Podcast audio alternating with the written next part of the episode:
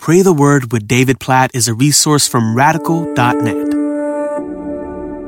Proverbs chapter 17, verse 6. Grandchildren are the crown of the aged, and the glory of children is their fathers. What a, what a picture of God's design for the good of families. Th- think about it. There's, there's three generations here. You've got grandparents, parents, and children. And we, we all fit into this spectrum in some sense. Like we all are children with parents. We all are grandchildren. Some of us are parents of children.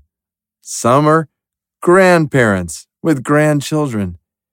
And the picture here is God has designed our lives to honor our parents and our grandparents. God has designed our lives as parents and grandparents to be glorified in the way we love our children, in the way we love our grandchildren. So, as we see these three generations, I just want to encourage you to think about your life and think about how you can honor your parents, even just to thank God for them, to pray for them, and grandparents as well. How can you honor them? How can you pray for them? I, I think in my own life, like none of my grandparents are living. My dad has gone to be with the Lord. So when it comes to these groups in my life, I, I think about my mom. I thank God so much for my mom and my dad and their parents. And by God's grace, for the legacy of faith they passed on to me. I, I could go on and on and on, far, far beyond the scope of this podcast, just talking about God's grace toward me and them. I want to honor them. I'm so thankful for them. And then I look the other way. I think about my kids. I think about how precious they are, what a gift they are, how much I pray for them want to glorify God by loving them and caring for them well. And then I, I pray for their kids. I pray for my grandchildren all the time. I, I don't have any grandchildren right now. Uh, my oldest is 12 at this moment, so no grandkids, but I pray for my grandkids. I pray that they would know God, they would love God, they would know God's love for them. So just think about your life and where you are right now in the spectrum, whether you are single, married, a parent, a grandparent. And we just pray, God, help us to honor you and glorify you in our families.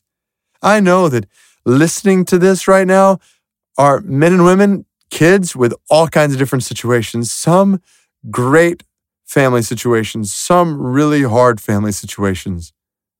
All of us, I know at some point in the family tree with evidence of just brokenness and sin and things not the way you've designed them to be. So, God, we pray for your grace in our families. We pray for grace to honor one another in different generations. We pray for grace to glorify you in our relationships with parents and grandparents, children and grandchildren. God, we, we pray that you would be glorified in the way we love our families in the picture of your grace that the world sees in our love for our families. God, we, we pray.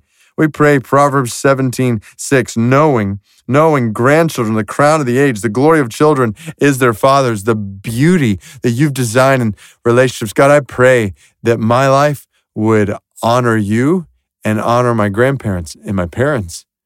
And God, I pray that you would help me to love my kids and grandkids if you ever and trust them to me in a way that honors them and honors you. And I just pray that over every single person who's listening right now. Give us grace, give us wisdom, and help us to see even things we need to do right now in our families, things that might need to change in our relationship to our families.